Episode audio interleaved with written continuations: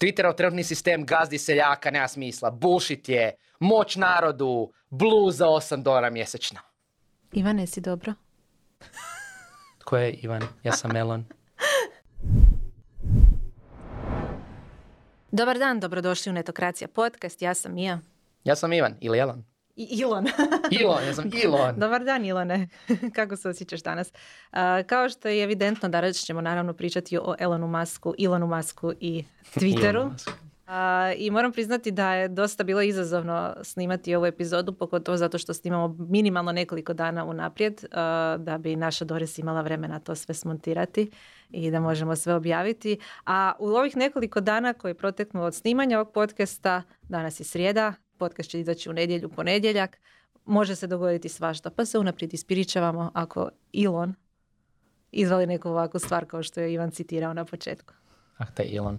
Nešto se događa na Twitteru nemoguće, ali ako želite pratiti što se dalje događa sa svim tim izmjenama, prom- promjenama i tako dalje, naravno pratite Netokracija podcast na newsletterima, na YouTubeu, na podcast platformama, Netokraciju na Twitteru, sve dok Nas ne potjera tamo. da, sve da. dok nas ne maknu, jer očito smo parodijski akaunt. pazi, pazi da ne bi ostao bez akaunta. A, ono što ćemo danas proći je što se dogodilo do sada, iako teško je proći sve što se dogodilo jer jedan dan u, na Twitteru danas traje, ne znam, kao 500 dana bilo koje drugoj tehnološkoj tvrtki. Najbizarnije situacije na koje smo do sada naišli, iako je vjerojatno ima i bizarnijih, pa ono, slobodno nas ispravite ako naiđete na nešto još bizarnije. A, što će se dogoditi s Twitterom, koje su naznake oko poslovnog modela, oko oglašavanja i tako dalje, neke naznake mračne ili svijetle budućnosti ove naše nekoć omiljene društvene mreže. Zašto je tebi Twitter omiljen, Ivane? Pa meni je Twitter omiljen zato što je najbrža društvena mreža i zato što tamo zapravo pratim što se događa u tehnološkoj industriji, što se događa čak i u politici za mnoge. Za razliku bilo od eh, Facebooka, bilo od Instagrama kao vizualne društvene mreže, bilo u ostalom i kao YouTube kao video platforme, Twitter ima tu neku svoju specifičnu, ima tu neku svoju otvornost, ima taj neki svoj diskurs koji se sad malo promijenio uh, u jeku Malo. malo u jeku uh, Elonovog preuzimanja i dosta stvari će se promijeniti. Netko je napisao na Twitteru nedavno da smo zapravo živjeli u neku ruku u zlatnom kavezu možda male ptičice u kojoj se godinama stvari nisu mijenjale, ni na dobro ni na loše, a bar, bar smo znali na čemu smo. Da, da, to Sad je istina. odjednom- Ono, ne, ne, ne ulogiraš se u Twitter, ne pogledaš ga dvije godine, otvoriš sve isto. Doslovno i možeš se opet uigrati i dalje su te neke koristi tu i dalje problemi, ali opet je ta neka jedinstvenog Twittera tu. Sad s ovim nekim stvarima koje on želi napraviti stvari se mijenjaju drastično. No idemo proći neke od tih drastičnih stvari koje su se dogodile u posljednjih zapravo nekoliko dana, iako se čini da sve puno duže traje. Um, idemo od onog trenutka od kako je on preuzeo tvrtku. Prvo što je napravio, otkazi. Dakle, prvo je dao otkaz cijelom vodstvu tvrtke, ali ono što, što je očekivano u neku ruku, možda ne toliko naglo i odjednom, ali iskreno nisu se ni slagali u cijelom tijeku pregovora, tako da je bilo teško za očekivati da će ta ista ekipa i nastaviti voditi tvrtku. Ušetao je sa lavabom, Da, let that sink in. let that sink Dobre in. fore, dobre Ne. fore. Da, pravi shitpost. A, uživo, no ono što niko nije očekivao da će a, prošli tjedan, dakle pretprošli kad već izađe ova epizoda, krajem četvrtak i petak krenuti odjednom masovni otkazi. Četvrtak je najavljen, u petak ujutro po američkom vremenu krenulo, ekipa dobiva mailove, otpušteni ste 50% cijelog Twitterovog tima. A, s jedne strane vrlo nezgodno e, i kao što je neko napisao na Twitteru, ovo je prvi put u povijesti da je neki mail trebao biti sastanak, a ne obratno. I bilo je tu svega. Prije i otkaza su bile neke sulude e, odluke tipa da programeri moraju isprintati svoj kod. Koliko su isprogramirali da bi se po tome bilo da li trebaju ići na odstrel za otkaz. To je jedna od teorija bila. Onda je bilo ne, ne, ne, e, briši to, sad taj kod koji ste isprintali, gurajte ove rezače papira da ne bi negdje procurili. I onda odjednom 50% ljudi dobilo otkaz i to se nije ni znalo tko će dobiti otkaz, ka- kako, zašto, kada i cijeli kaos je naravno nastao. do tko će dobiti, vjerojatno ni oni nisu znali zašto je ispao da su kasnije zvali dio tih ljudi natrag kad su shvatili, aha, oni nam ipak trebaju. To je bio moj idući point, dakle, ljudi nam trebaju. Uh, El- Elon je baš primijetio da je Twitter uh, dobio i skok u broj posjeta, što je očekivano zbog cijele ove drame koja se događa, ali drugi važan faktor tu, tu su američki izbori koji se događaju baš u ovo vrijeme, gdje je jako bitno, Twitter je tu jako važan komunikacijski kanal u Americi vezano za politiku i takve događaje. Otpustiti pola ljudi u takvom trenutku koji trebaju osiguravati da proizvod radi, da je proizvod siguran, da nema ovih malicioznih agenata, manipulacije. Vrlo, vrlo neodgovorno. Ne, ne, znam, ne znam. Čudno, čudno mi je to timing. Još neki ljudi navodno su još i ususret toga javno objavili da glasuju za neke stranke. Nemoguće. Neki, i to dan prije izbora. Ne, ne znam ja, možda se bavim teorijama zavjera, ali nekako je sve to Jako, jako je lako upasti u tu zeći rupu teorija zavjere u ovoj temi jer se toliko toga događa da je teško ne izlačiti neke da se to događa u nekoj drugoj zemlji s nekom drugom firmom bi SAD već intervenirao jer se ugrožava demokracija. Ja, da, demokracija američka. ok, pozasebna tema. A, ono što je isto e, bilo zanimljivo je to, mislim zanimljivo, ono što je upalo oči javnosti je to što su, e, je dio ljudi dobio otkaze dok su bili na porodiljnom, trudni, i tako dalje. Baš sam htjela zapravo staviti tweet jedne osobe koja je objavila da je u šestom mjesecu trudnoće da je dobila otkaz, ali među vremenu sam vidjela da je ta osoba zaključala svoj akaunt, očekivano, dobila je poprilično količinu pažnje. A, I sad tu se, povolka i razna pitanja, može li, može li tako veliki broj ljudi odjednom dobiti otkaze.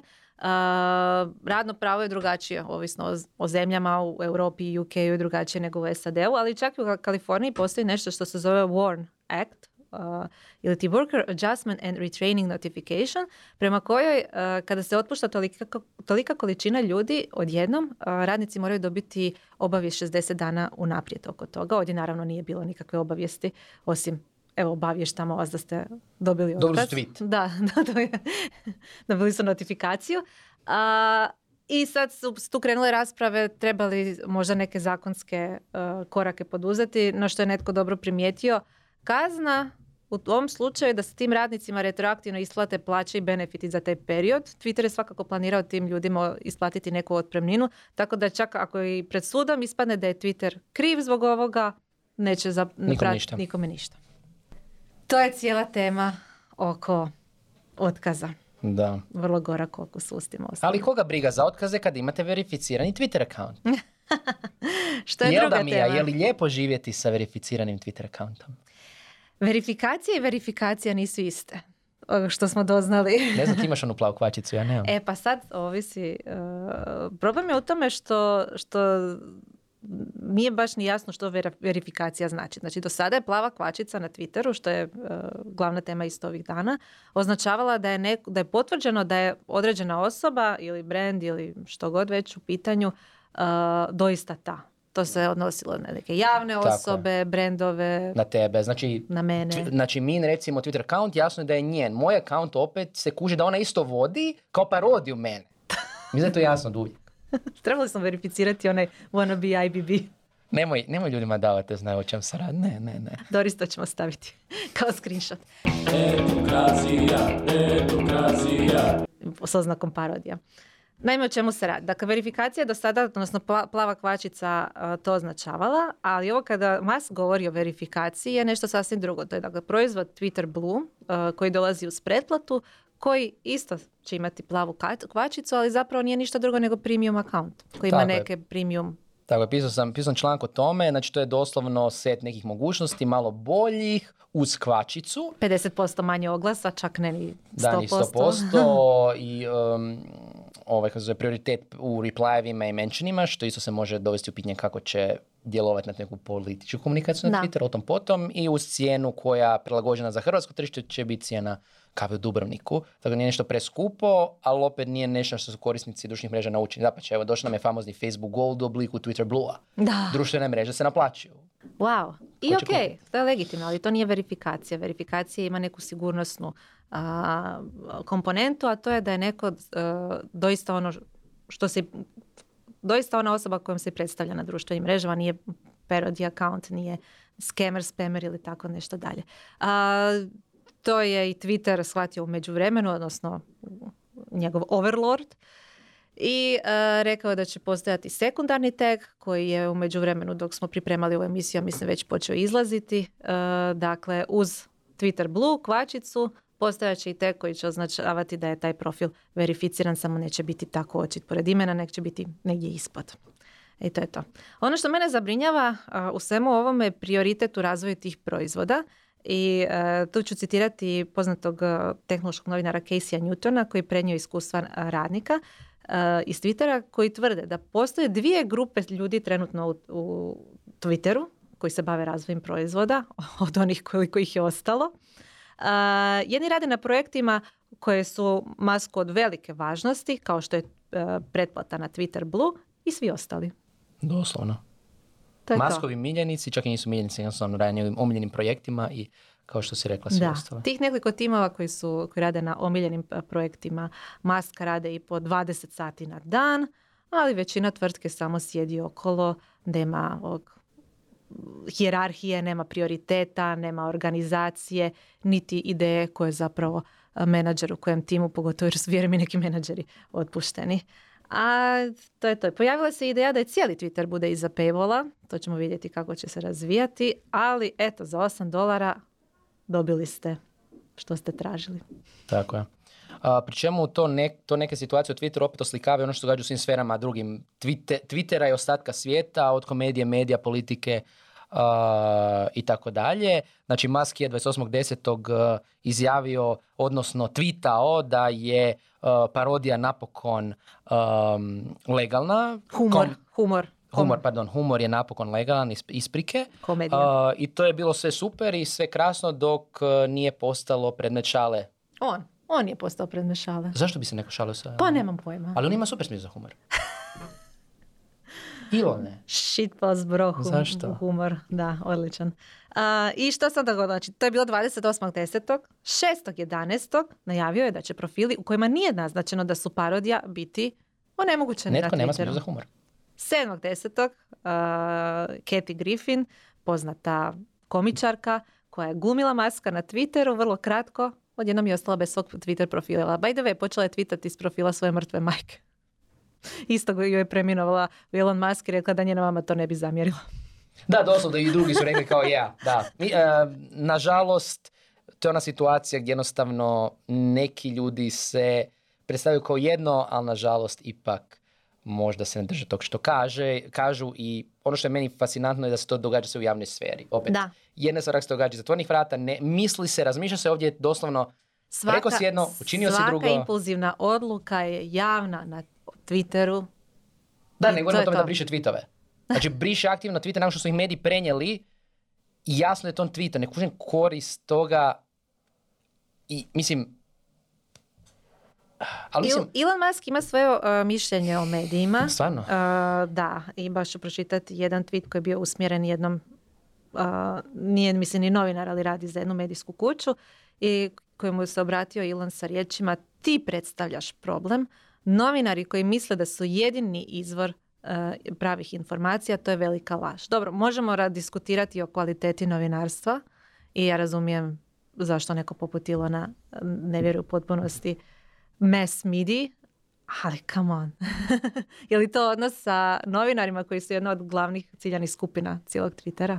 Da, ne voziš čak u to da doslovno Twitter je izgradio svoj imidž na tome da su novinari tamo i mediji tamo i to je njegova vrijednost ali Elon mi ne zvuči ništa drugačije nego tona i tona foundera i stranih i domaćih koje smo vidjeli, koji čim ih mediji uh, ili bilo tko kritički, um, kak se zove, kritički komentira da joj ne, novinari su krivi, mediji su krivi uh, i tako dalje. Samo što to opet, Elonovo blokiranje se samo sad ne svodi na blokiranje s njegovog osobnog Twitter profila, što je ok, blokiraj koga hoćeš, nego doslovno će ispast blokirati na razini cijele jedne društvene mreže, što mi je fascinantno da radi netko ko se zagovorava slobodu govora.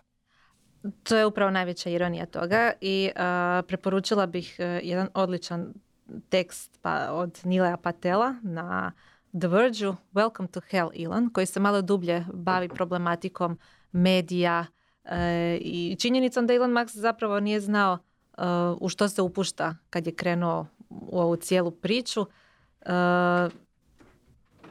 Da, izvući ću jedan dio koji se odnosi na iduću temu, a to je poslovni model samog Twittera, to je oglašavanje, gdje je Nile Patel rekao možeš pisati koliko god pristojnih pisama želiš oglašivačima, ali ne možeš očekivati uh, da ćeš dobiti prihod od oglašavanja ako ne obećaš oglašivačima sigurnost brenda. To znači da moraš zabraniti rasizam, seksizam, transfobiju, bilo kakvu vrstu govora koja je legalna u Sjedinjenim američkim državama, ali otkriva da su ljudi seronje. Možeš obećavati slobodu govora koliko god želiš, ali realnost je takva da ćeš morati zabraniti masu legalnog govora ako želiš zarađivati. Čim počneš to raditi, tvoj jezivi fanboyi, desničari će se okrenuti protiv tebe. Baš kao što su se okrenuli protiv bilo kakve druge društvene mreže koja je shvatila istu ružnu istinu. Da, i onda će ići na neke uh, truth društvene mreže od kojih su podaci pokazali zapravo nisu uopće popularne jer to je jedna manjina koja ode na njih, one se ne mogu oglaša, one se ne mogu uh, isto promovirati, to se ne mogu promovirati oglašivačima, te društvene mreže ostaju taj neki mali nišni svijet svoj. Da, da. To su nespojivi svjetovi što Elon sada upoznaje uživa. I zato vjerojatno i toliko gura pretplatu, zato što smatra da će to biti relevantan izvor prihoda, što je nije loše, ali iz potpuno pogrešnih razloga. Kad smo kroz oglašavanja, koje je bio do sada glavni poslovni model Twittera, uh, Elon je za pad prihoda od oglašavanja okrivio aktiviste. Pa da pročitamo. Twitter vidi veliki pad u prihodu zbog aktivističkih grupa koji su pritiskale oglašivače, iako se nakon tih pritiska ništa nije promijenilo sa moderacijom sadržaja, a mi smo napravili sve što smo mogli da bismo zadovoljili potrebe tih aktivista. Sve je to jako zeznuto, pokušavaju uništiti slobodu govora u Americi, što je zapravo parafraza jednog Trumpovog tvita, ako se ne vara, što pokazuje jasan uh, sentiment u kojem uh, Elon Musk zapravo želi ići, ali uh, naišla sam na zanimljivu temu Angela Carusona, što ćemo staviti link u opisu u tekstu koji najavljuje ovaj podcast, koji malo daje više konteksta oko toga kako zapravo funkcionira prodaja oglasnog prostora na Twitteru. Jer naime, s obzirom na to da već cijela priča traje od četvrtog mjeseca, naravno da su brendovi bili nesigurni u to kako će budućnost Twittera izgledati i imali su puno pitanja oko toga hoće li se oglašavati na toj društvenoj mreži ili ne. Uh, Jer ne žele uložiti novac u nešto što će potencijalno propasti, na taj novac nikad neće vidjeti, primjerice. Tako je, tako je. Znači, kako tvrdi Karusoni, Twitter i druge digitalne tvrtke uh, sudjeluju na jednom događaju koji se zove New Fronts, navodno, na ovom događaju prodaju ogromne količine oglasa, kile oglasa za iduću godišnji godinu. budžeti. Tako je, godišnji budžeti, ta se radi u TV prodaji, ali očito i na digitalnoj fronti ima godišnjih budžeta, nije samo na zahtjev. Ali ove godine nisu prodali puno toga. Zašto? Zato što su je ti aktivisti koje Elon Musk spominje su educirali media bajere, odnosno one koji se bave zakupom medija i velike oglašivače da na događaju pitaju Twitter neka osnovna pitanja o tome što će značiti za Twitter kada Musk preuzme tu društvenu mrežu prije nego što zagarantiraju da će kupiti određenu količinu oglasa u 2023. godinu. Media buyeri, oni koji se bave zakupom oglašavanja, su postavili ta pitanja. Twitter nije imao nikakve odgovore, jer naravno ko bi mogao išta odgovoriti u toj uh, trenutku, jer kako možeš uopće predvidjeti išto što će Musk raditi s tom društvenom mrežom, kad su njegovi planovi toliko bili impulzivni i sad umjesto da je Twitter krenuo 2023. Uh, sa uh, velikim budžetima, osigurali su tek 15 do 20% prihoda kao dosadašnjih godina. Zato se Elon Musk naljutio i za sve okrivio aktiviste. Naravno, oni su mu krivi, a ne, on, ne netko ko je prouzročio te probleme. Mi što najbolje, ovo su stvari koje se mogu izbjeći da se planiralo, razmišljalo o tome. Možda malo razmišljalo o sam cijelom poslovnom modelu, jer ako uzmem ekvivalent na primjer neke druge akvizicije, na primjer netokracije Infobipa, ekvivalent bi bio da je godinu dana Infobip htio, ne htio, htio, ne htio, htio, ne htio netokraciju, no niko živ ne bi surađivao s netokracijom, nitko ne bi vjerojatno ni čitao, nego šta, lijepo se komuniciralo, jasno se iskomuniciralo. Netokracija će biti nezavisni mediji, kako ćemo raditi, tako dalje. Na koji točno način je Elon pristupio Twitter oglašavanju ne profesionalno nego mi?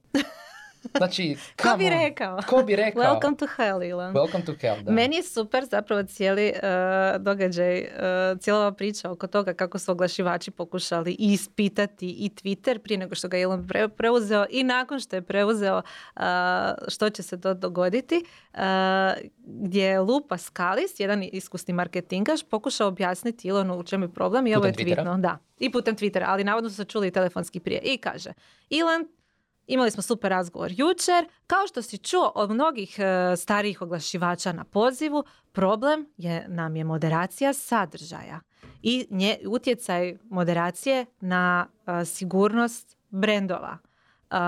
Kažeš da si posvećen moderaciji sadržaja, ali si otpustio 70%, 75% ljudi koji se bave moderacijom I vjerujem da to uvjerilo Elona koji je rekao, pa da, u pravu si, joj, moram nešto posložiti, jel tako? Ne, blokirao je lika. Lu je dobio Naravno. blok. ne, Naravno. meni je to gen, znači ovo cijela priča ide što bo- bolje i bolje.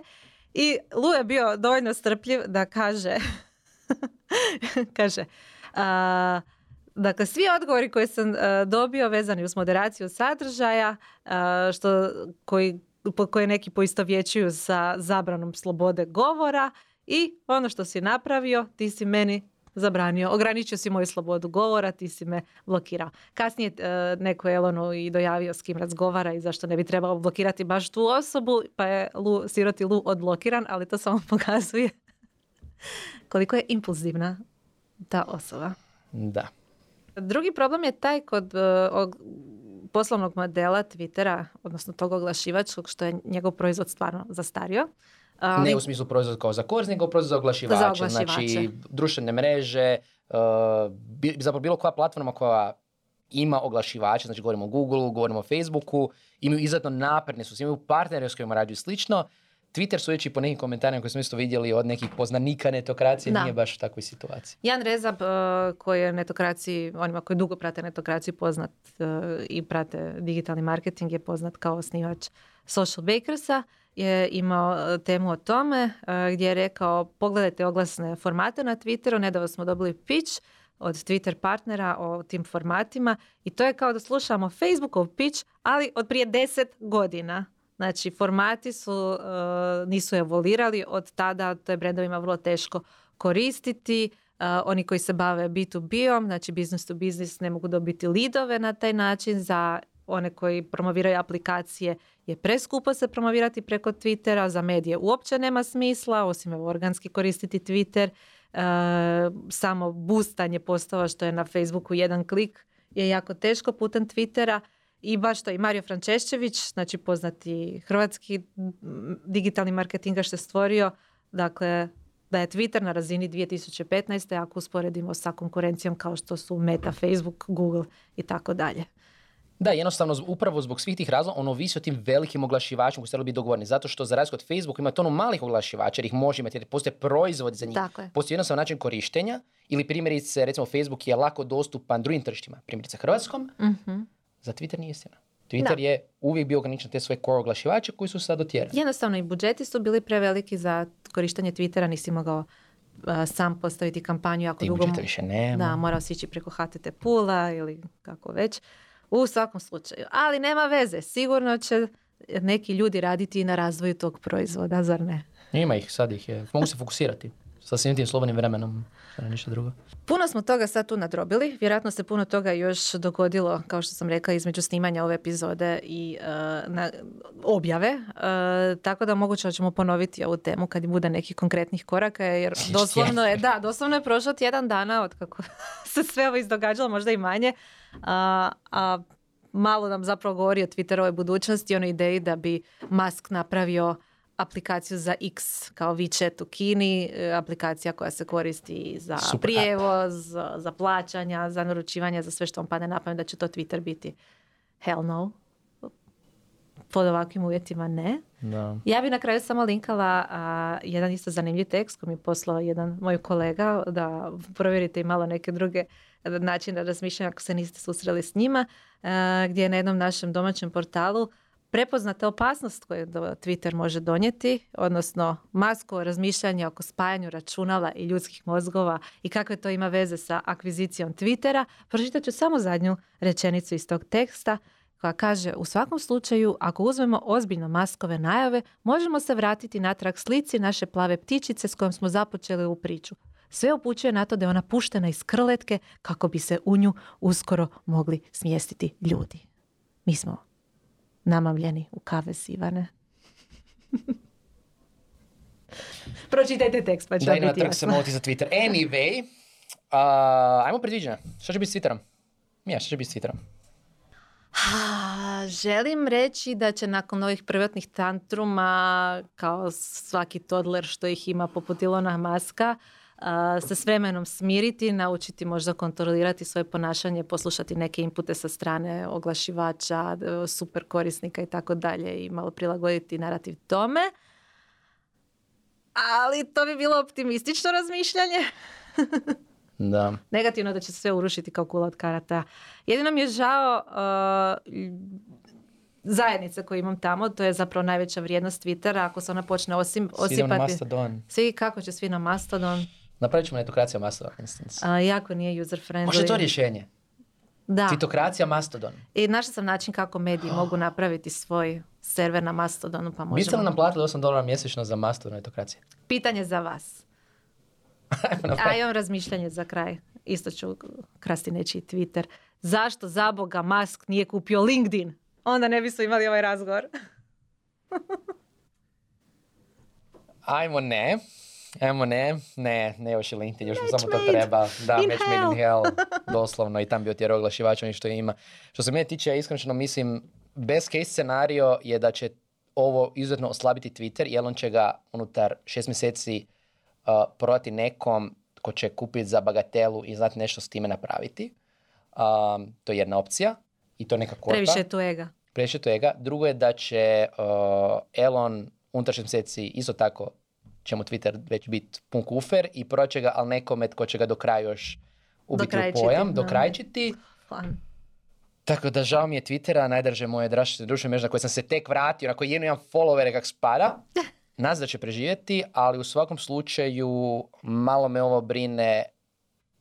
Najgori scenarij mi je ako ovo nije samo hir jednog todlera, tehničkog, tehnološkog todlera, to je možda naziv koji trebamo imati za njih, nego iskalkulirani potez da se oslabi jedna društvena mreža iz političkih nekih nakana. To je iskreno ono što me brine, ali to ćemo vidjeti vjerojatno u sljedećih nekoliko dana s obzirom koliko vijesti stiže oko Ja iskreno sumnjam ovo zadnje jer uh, moramo biti pametan i proračunat, a ono što Ne ja računamo vidim na je Elonov big brain i te fore. mm, previše impulzivan za tako nešto.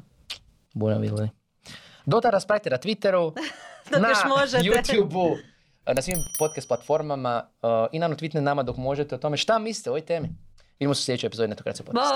Bok! Ćao.